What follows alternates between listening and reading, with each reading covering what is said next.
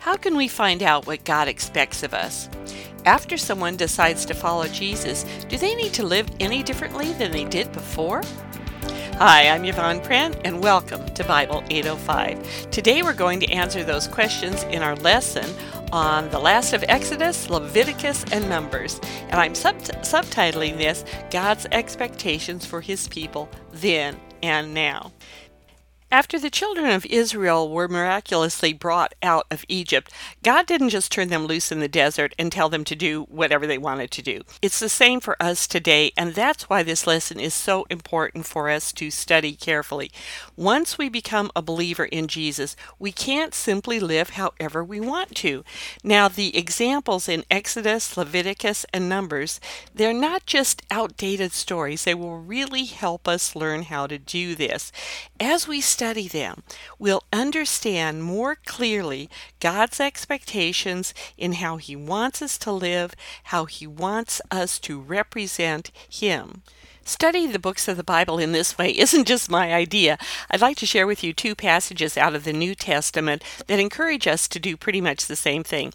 First of all, in Romans 15:4 in today's Living Bible, it says, "These things that were written in the scriptures so long ago are to teach us patience and to encourage us so that we will look forward expectantly to the time when God will conquer sin and death." And then this next passage goes goes into it even a little bit more.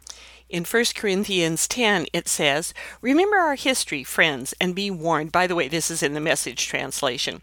All our ancestors were led by the providential cloud and taken miraculously through the sea. They went through the waters in a baptism like ours, as Moses led them from enslaving death to salvation life. They all ate and drank identical food and drink, meals provided daily by God. They drank from the rock, God's fountain for them that stayed with them wherever they went, and the rock was Christ. But just experiencing God's wonder and grace didn't seem to mean much. Most of them were defeated by temptation during the hard times in the desert, and God was not pleased. The same thing could happen to us. We must be on guard so that we never get caught up in wanting our own way as they did. And we must not turn our religion into a circus as they did.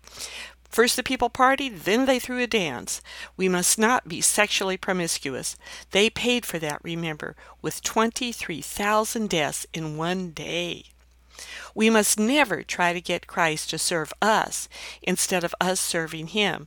They tried it, and God launched an epidemic of poisonous snakes. We must be careful not to stir up discontent. Discontent destroyed them. These are all warning markers. Danger!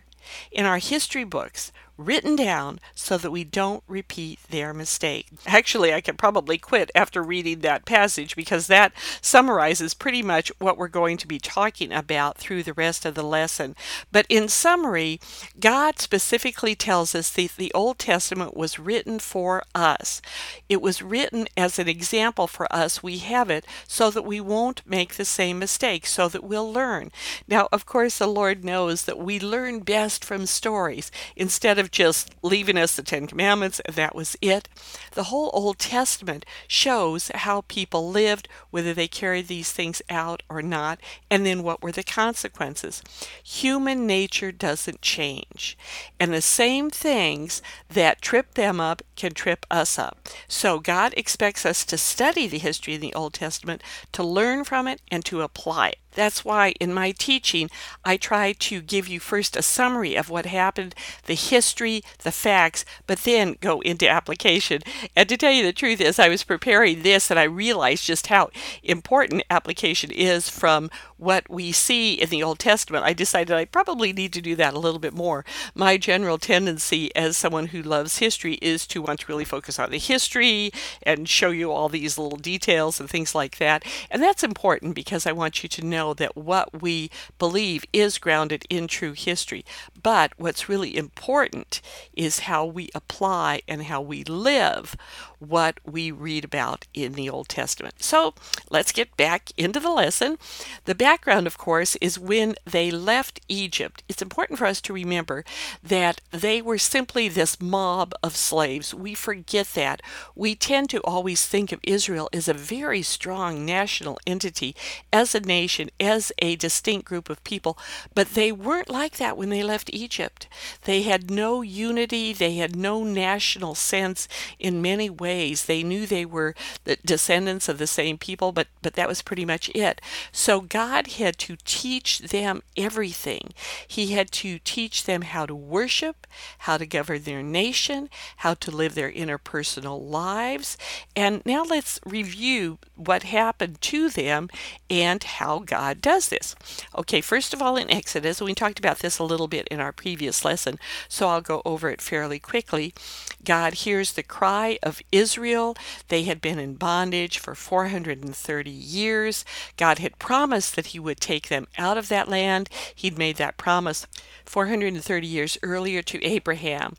God, after supernaturally giving Moses the training that he would need and then having him think about it for 40 years in the desert, God then calls him to go back and deliver the people. He confronts Pharaoh the work gets harder. There are a series of plagues culminating with the death of the firstborn. And finally, at that time, Pharaoh says, Leave. He lets the people go, and they start out towards the promised land. But then, right away, a huge challenge comes, and that is they get to the Red Sea. They are trapped on the one side by the Red Sea, and Pharaoh's army is coming after them because he realizes what he has lost with all of these slaves. And again, go back to the movie The Ten Commandments. This is something usually everyone can identify with. And that very, very powerful scene where God parts the Red Sea, they walk through to the other side. Now, one would assume after going through that experience at the Red Sea that you would trust God for anything, absolutely forever, never doubt Him again. But sadly, that is not what happened. Shortly after that, they get into the desert, and their biggest trial at first is water. And this is something that's going to be coming up again and again throughout their entire journey. They get to a place called Marah, where the water is bitter. Moses throws a piece of wood into the water on the command of God, it becomes sweet. Then they go to an oasis of Elim, where there are 12 springs and 70 palm trees. And I would imagine, and I could be totally wrong, I didn't actually check this out, that perhaps they were date palm trees, or they may not have, have mentioned that so specifically. But they continue on. Now it's about six weeks after they've left Egypt, and food is starting to run out, and they're hungry and they start complaining. God answers their complaints in Exodus 16:4 where it says, "Then the Lord said to Moses, I will rain down bread from heaven for you. The people are to go out each day and gather enough for that day. In this way, I will test them and see whether they will follow my instructions. Yes, he was giving them food to meet their needs, but please note that phrase, I will test them. He told them that they would have testing, that this is going to be part of their experience. And we're told the same things as believers today. Remember in John 16 33, Jesus said, I've told you these things so that in me you might have peace. In this world you will have trouble. But take heart, I've overcome the world. And what we learned from watching Israel is it wasn't just one test, and it won't be for us. That is part of our life as followers of the one true God. Now, the manna came every day, it was the same, but it was always, and it was always enough. But how did the people respond? They always they have two choices and we have the same choices today. When we have blessings and we have trials, we can either look at what we should be thankful for. They could have praised God every single day, jointly just saying, This is so extraordinary. We don't have to work, we don't have to grow things, we don't have to do anything, and we're provided with food. This is fantastic. But they didn't do that, did they? They complained and they complained and they complained. And we have the same challenge today. God gives us so many things. And what do we do with what he gives us? Do we focus on the blessings or do we focus on the things that there is to complain about? Well, they travel along as we travel along. Again, no water. In this instance, God tells Moses, strike the stone and water will gush out from them and that will be for the people. He does that and that happens. Then after they get water again, then their first big battle. Now this is really interesting for for a number of reasons. So bear with me for a few minutes. Uh, they are attacked by the Amalekites. The Amalekites were descendants of Esau, and they were one of the roving bands that went. They they didn't have any set place. They didn't have cities. They were just a roving band, and they were known for pillaging and trying to destroy people and take all their stuff and that kind of thing. So anyway, it's it's it's a pretty big deal fight. Moses tells Joshua to assemble an army to go out and fight them, and he's going to go up on a mountaintop and he is going to pray for them. And many of you know the story of so long as Moses' hands are raised in prayer, they're winning, and then he gets tired, and so Aaron and Hur hold up his hands and they win the battle.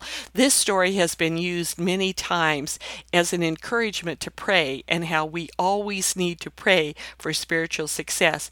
But Charles Spurgeon adds an additional application on this. This is incredibly important, I think, for not only for the children of Israel then, but for all of us today. And that is what Spurgeon says is while Moses was up on the mountain praying, and he was being literally helped and held up in prayer. That's important, and we always need to pray and pray hard and pray with others for spiritual victory. However, at the same time, Joshua was down in the valley fighting bloody hand to hand combat. And we need to always remember in the battles that we face in life, there are always those two parts. Yes, we pray, but we also need to fight. And this is something that I think so often we forget. I know I'll forget it. I'll say, Oh Lord, help me to be successful in this or be successful in that. And then God says, Well, what are you doing to make that happen? And usually there's something that we need to do, something very practical that we need a step we need to take. And then we can ask for God's help and blessing when we just don't know what else to do. But we pray and we fight. One more thing that is very important to remember from this little incident, and you don't see it talked about a whole lot. They fought a battle with the inhabitants of the land and they won. Later on, we'll see that they were afraid to fight, and they shouldn't have been. Early on, when they had just come out of Egypt, they weren't even trained as an army yet. They hadn't followed God for very long. They didn't know how He wanted them to live, but they were able to fight and win. And sadly, they forgot that later. Just another example to always remind ourselves how God has acted in the past. He's the same God. We need to remember that and trust Him for the things that come up. Finally, they arrive at Sinai, and this is, of course, where they're given the Ten Commandments. This is, the Ten Commandments are in some ways the core, the summary of how they're supposed to live. They're also shown how to build the tabernacle, and the priesthood is given to Moses to explain to them. The laws that God gives to Moses cover every part of life. One of the things that this challenges us with is to remember that no part of our life is so small that God doesn't care about it. He cares about everything. In the New Testament, we're told to cast all our cares on Him because He cares for us. And the little things that might bother us or concern us, these are things He cares about. And He wants the very best for us in literally every area of life. But needless to say, that covered a lot of territory. And just in very practical terms, it would have taken a long time for God to give Moses all of this information. Unfortunately, the people got impatient. And here's what happened. It says in Exodus 32 the people saw that Moses took a long time coming down from the mountain. So they gathered round Aaron. They said to him, Come, make us a God that will lead us. This fellow Moses brought us up out of Egypt, but we don't know what's happened to him. In their impatience and lack of trust, we know they built the golden calf and they started doing all sorts of crazy and wild ways of worshiping him. Well, one, of the kind of interesting stories in there as you read along Moses is up on the mountain, and apparently Joshua was kind of halfway up there.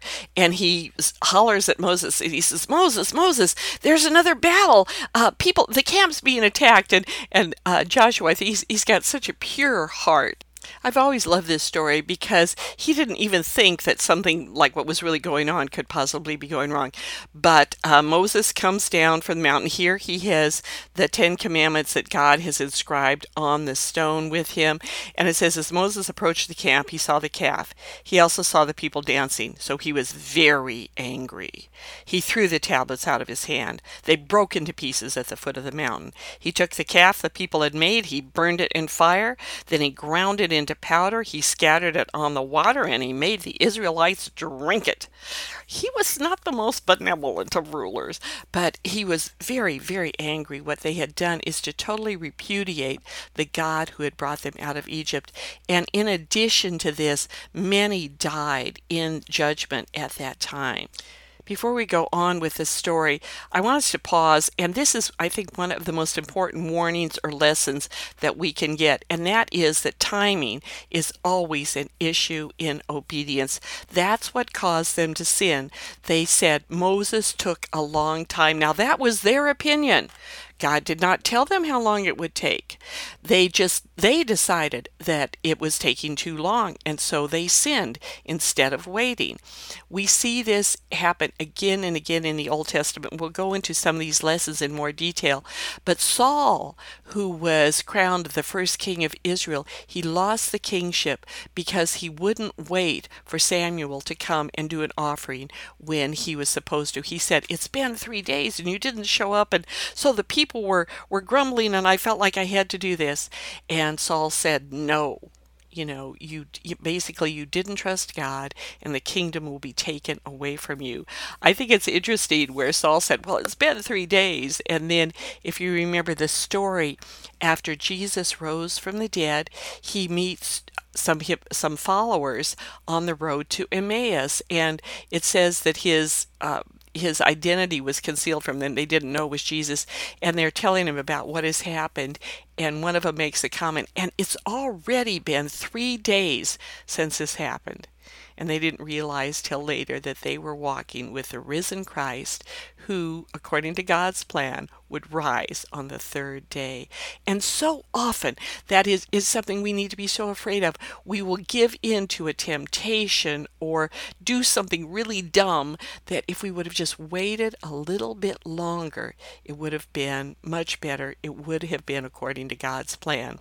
One of the perfect examples of trusting God in timing, of course, is David, who, when Saul was king, he had to wait 15 years from the time he was anointed until he became king. He had opportunities to kill Saul. He had opportunities in many ways to just grab the kingship prior to that time. But he said again and again, No, God will give it to me when it's his time. And I'm sure there were many times during those 15 years that David got very discouraged and was saying, How long, O Lord? And we might say the same thing, but God has his perfect time figured out. He is faithful, he always fulfills his promises.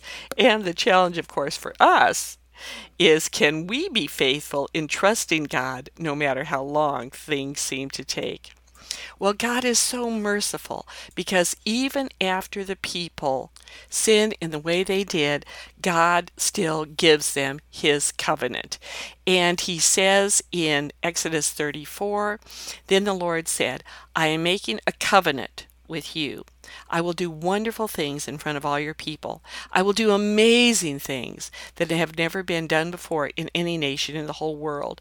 The people you live among will see the things that I, the Lord, will do for you, and they will see how wonderful those things really are. Obey what I command you today. I will drive out the Amorites, Canaanites, Hittites, Perizzites, Hivites, and Jebusites to make room for you. Be careful. Do not make a peace treaty with those who live in the land where you are going. They will be a trap to you. Break down their altars, smash their sacred stones, cut down the poles they worship, they use to worship the female goddess named Asherah. Do not worship any other god. God makes this promise to them, and later on we'll get into some of the if then conditions of it. But the astounding thing is that throughout the rest of the Old Testament, you'll see how the people disobeyed again and again and again, but by grace, the covenant was never revoked. So let's go back now to the book of Leviticus. And in this book, it shows how a sinful people can approach a holy God. Now, there were several ways that are presented in this book. You have the mediation of the priests, you have the sacrifices that they offered, and having to see again and again this death of an innocent animal, it showed to the people how sin is ugly. Sin requires a blood sacrifice. We also see, in a more positive note, the commemorative feasts, and God sets aside time once a week with the Sabbath and then with the feast throughout the year for His people to rest and be refreshed. The book also goes into laws governing every aspect of the people's lives, and it details the punishments for violations. Now, I want to just briefly mention one of the things that it talks about, and sadly, this is something that they never obeyed in, and that is in the book of Leviticus, it talks about the sabbatical year and the year of Jubilee.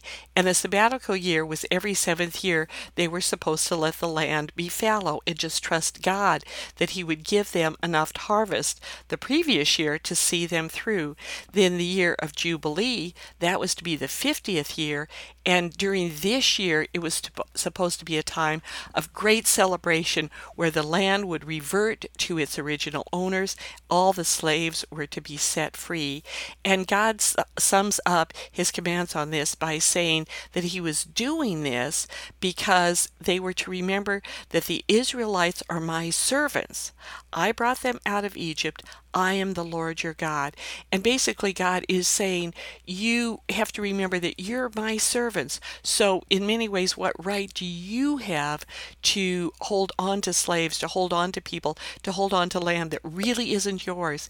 And the Jubilee was supposed to be a public declara- declaration of this reality. Sadly, it was never obeyed. And one of the reasons that the land went into judgment, God says, I am going to give the land its Sabbaths. You would not do it. And now you're going to be taken out of the land, and the land will rest. Now, I don't want us to think about that a whole lot. What I want us to really learn and focus on as an application from this is where in the Old Testament he refers to the Israelites as his servants. But one thing that's really important for us to remember is that's also what our identification, who we are, that's our identity. In Mark 10 42 through 45, it said, Jesus called to him and said to them, You know that those who are considered rulers of the Gentiles lord it over them, and their great ones exercise authority over them. But it shall not be so among you. For whoever would be great among you must be your servant, and who would ever be first among you must be a slave of all. For the Son of Man did not come to be served, but to serve we serve because Jesus gave that to us as his model. He says, That's how I lived my life. That's how I want you to live yours. We can't ever think we're, we're some big, great, wonderful, fantastic thing. When we do the Lord's work. We're his servants. In 1 Corinthians 4 1 and 2, it says, This is how one should regard us as servants of Christ and stewards of the mystery of God. Here, Paul, one of the greatest of the apostles, identifies himself and all of us as servants. Many of us are familiar with this verse in Matthew 25, where it says, Well done, good and faithful servant. You've been faithful over a little. I will set you over much. Enter into the joy of your master. Now, sadly, and I don't want to sound cynical or icky here, but many people want to hear, well done, good and faithful servant, at the end of their life. But I think it behooves all of us to look at our lives and say, well, what am I doing to deserve those words? Am I acting like a servant? Am I being a good and faithful servant? And then 2 Timothy 2 2:15 this gives us encouragement because it tells us how we can do that. It says do your best to present yourself to God as one approved, a worker who has no need to be ashamed, rightly handling the word of truth you see, to be a good worker, a good servant of God, he says, rightly handle the word of truth. And of course, the obvious application is we need to know God's word. This leads right back to one of the key passages that we're discussing today, where in Leviticus, this gives a whole series of what are called the if then statements of the covenant, where first of all, God says, follow my rules. Again, you've got to know what they are to follow them. It goes on to say, be careful to obey my commands. And then he has all these promises that he will send them a good harvest, that he will give peace in the land, that he will live among them. But then he also gives them warnings of if they don't do that if he says, on the other hand, suppose you do not listen to me, suppose you do not carry out my commands, suppose you say no to my rules and turn away from my laws, and suppose you break my covenant by failing to carry out all my commands, then this is what I will do to you. And he talks about how they will have sickness, how when they plant, it will not turn out good, their enemies will win over them. And he says, if you still don't accept my warnings and you continue to be my enemy, then his punishment will increase. And finally, if it gets so bad, he will take them out of the land. Now, we will see what happens to them in the coming years, but keep this promise in mind that God was very clear that you are supposed to do what I command, and if you don't, there will be consequences. Now, we go, the book goes into a tremendous amount on how they were supposed to worship. The tabernacle was built. God's desire has always been to dwell with his people. He walked with humanity in the Garden of Eden. Then sin broke that connection. And then the tabernacle was a picture of how God again wanted to be with his people. And then, of course, at the end of the book of Revelation, that God will make his dwelling among men. But we have things like the tabernacle to picture what this means in between. Now, this, uh, everything in the tabernacle, and unfortunately, we don't have time to go into all of the details. There will be some things I can I can link you to to on the website that will explain it in more detail. But everything in the tabernacle pictured something in the coming Messiah. You would walk in through the outer courts, and first of all, there was the bronze altar where there was a sacrifice. And without accepting the sacrifice of Jesus on the cross, we cannot approach a holy God. And so, first of all, there was the sacrifice. And then there was the laver where they were washed. Once they have uh, made the appropriate sacrifice, we are washed from our sins. The holy place, there were specific items inside it that were a picture pointing ahead to the Messiah. There was the table of what's called showbread. It was literally bread on this table. Jesus comes as the bread of life. The golden candlesticks. Of course, Jesus is the light of the world. And the altar of incense, the prayers of, oftentimes, incense is talked about as the prayers of the saints, but also Jesus who is praying for us. And then, of course, inside, behind the curtain, inside the Holy of Holies, we have the Ark of the Covenant, where once a year the blood was sprinkled on that during the Day of Atonement. Now, atonement simply means a covering. That's all the blood did until the Messiah came, and then there were no more sacrifices. But all of these things showed the people that God was with them, that He had a plan for their coming and final salvation. Now, in the New Testament, application on this, how we worship, there is a lot of flexibility on how we organize ourselves. We don't have the specific commands like they had in the Old Testament, but we are commanded that we are always to meet together. God formed a people back then. He is forming a people now. And in Hebrews 10:25 it said, "Let us not neglect our meeting together as some people do." but encourage one another, especially now that the day of his return is drawing near. Now, we may not have specifics on how to set up our buildings, but as we meet together, the New Testament does give us many commands on how we are supposed to act towards one another in our corporate lives as members of the church. James, the book of James, tells us there's not supposed to be favoritism in the church, that we are to help people in need in very practical ways. In Second Corinthians, and I'm just pulling out some scattered things, the entire New Testament is full of this. But in Second Corinthians, there's a lot about giving, and in chapter 8, how people are supposed to give sacrificially. And the actual historical instance here is with another church that was in need. In Ephesians, it begins with the celebration of the gift of salvation. It talks about how by grace you're saved, and it praises God's glorious future that He has planned for us. And then, after setting all this up, in a way very reminiscent of God rescued his people out of Egypt. Now, this is how they're supposed to live. In Ephesians, God has saved us, and now this is how we are supposed to live. In chapter 4, it says, And now walk worthy of the calling that you've received. And he gives a lot of specific commands on how we're supposed to talk to each other and honor each other and all sorts of relationship commands, and then ends up with putting on the whole armor of God.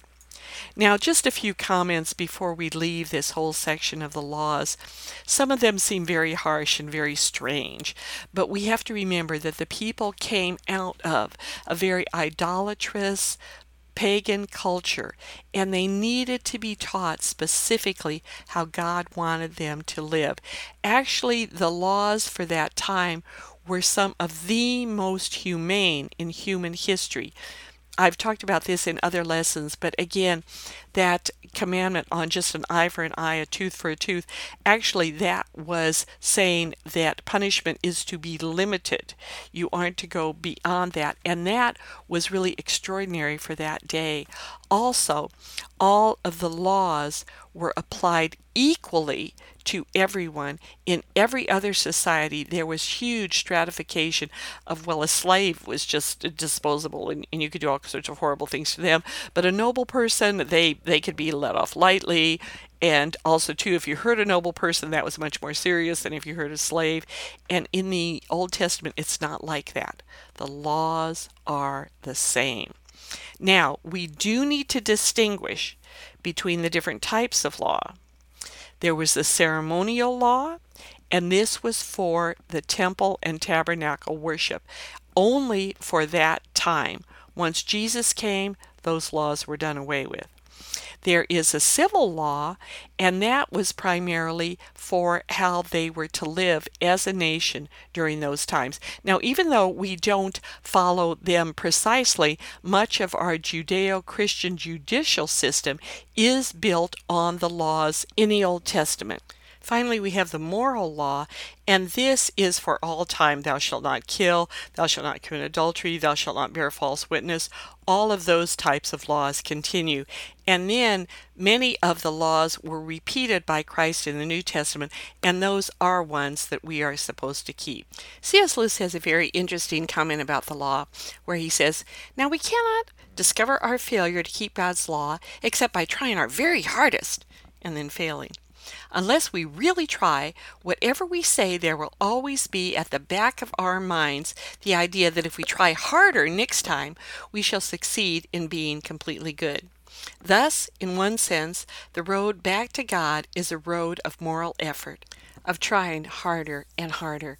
But in another sense, it's not trying that is ever going to bring us home. All this trying leads up to the vital moment at which you turn to God and say, You must do this. I can't.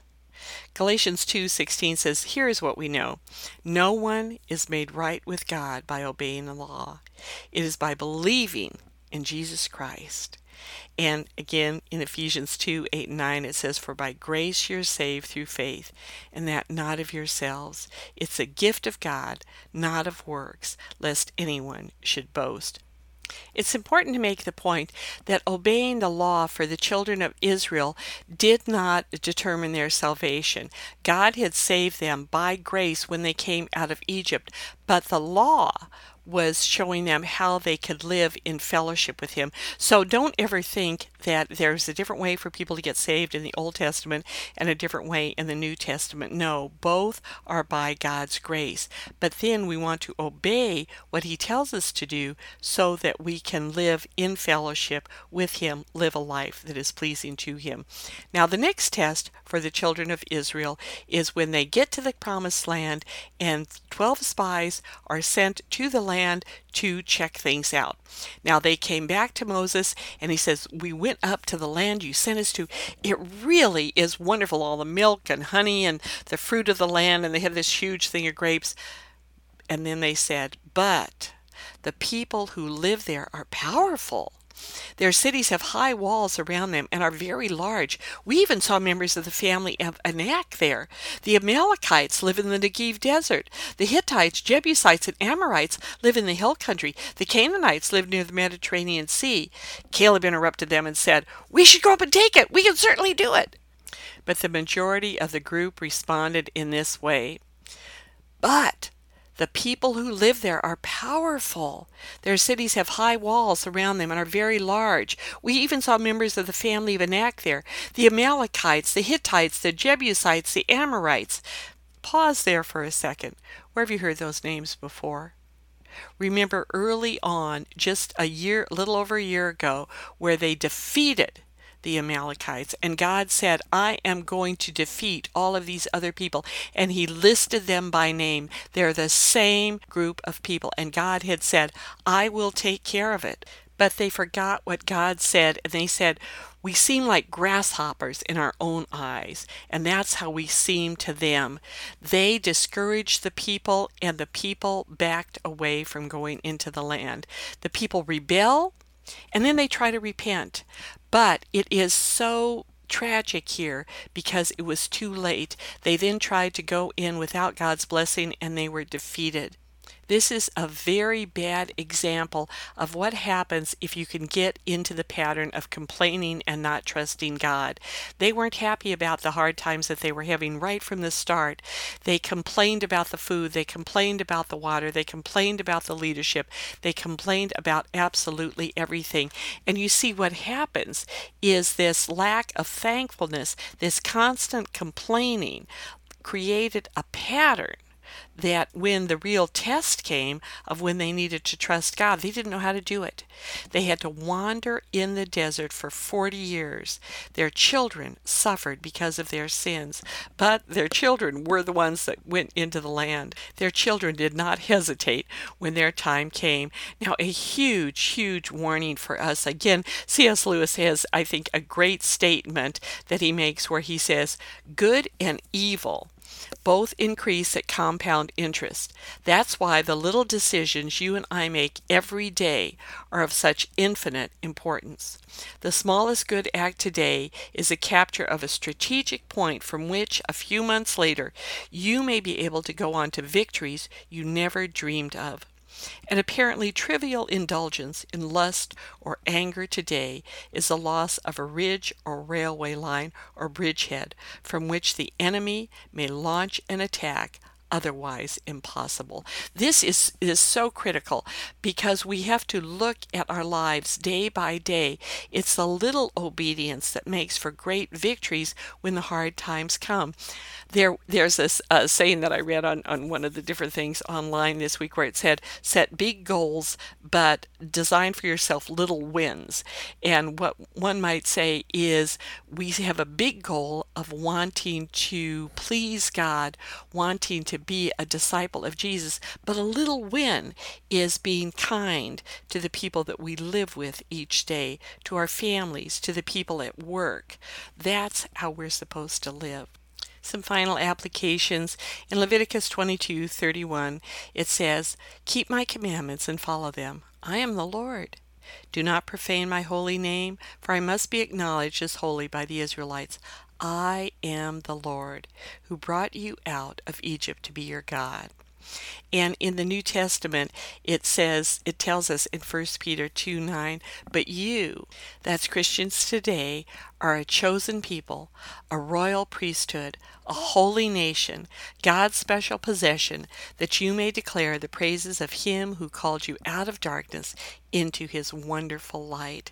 God is forming us to be a people, His forever people, and we don't even know what that means, but we want to follow Him as closely as we can to do that, keep reading, learning, studying, listening to these podcasts, doing everything that you can to be a better follower.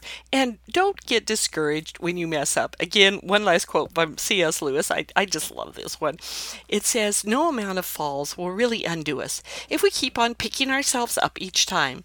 We shall, of course, be very muddy and tattered children by the time we reach home.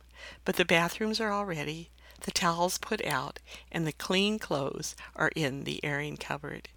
I love that image because sometimes, no matter how I try, I feel like I'm kind of one of those muddy and tattered children. And, and as I was thinking about that, I was also reminded of that wonderful hymn Grace has brought us safe thus far, and grace will lead us home.